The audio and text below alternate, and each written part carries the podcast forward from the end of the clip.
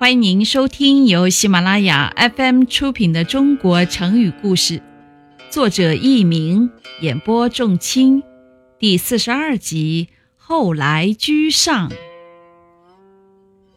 汲黯是西汉武帝时代人，以刚直正义、敢讲真话而受人尊重。他为人和做官都不拘小节，讲求实效。虽然表面上不那么轰轰烈烈，却能把一个郡治理得井井有条。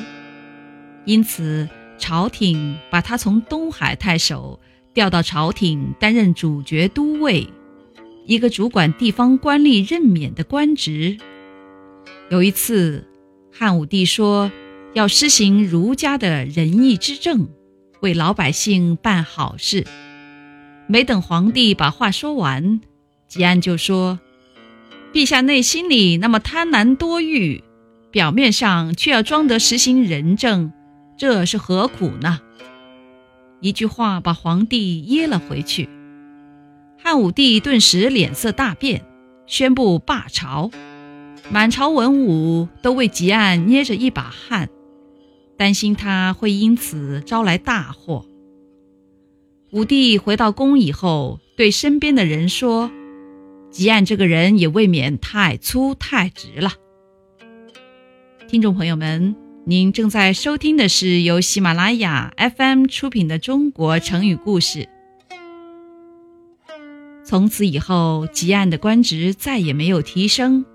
他当主角都尉的时候，公孙弘、张汤都还是不起眼的小官儿。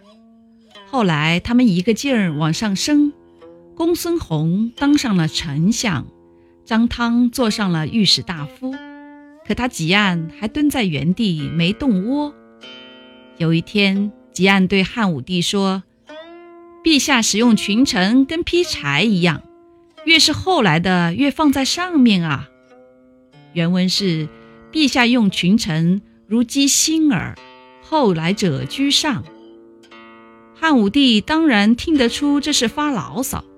于是他转脸对臣下们说：“人真是不能不学习呀！你们听吉安说话，越来越离谱了。”后来人们将吉安的比喻概括成成语“后来居上”，但是意义却发生了改变，用来形容后起的可以胜过先前的。听众朋友们，本集播讲完毕，感谢您的收听，再会。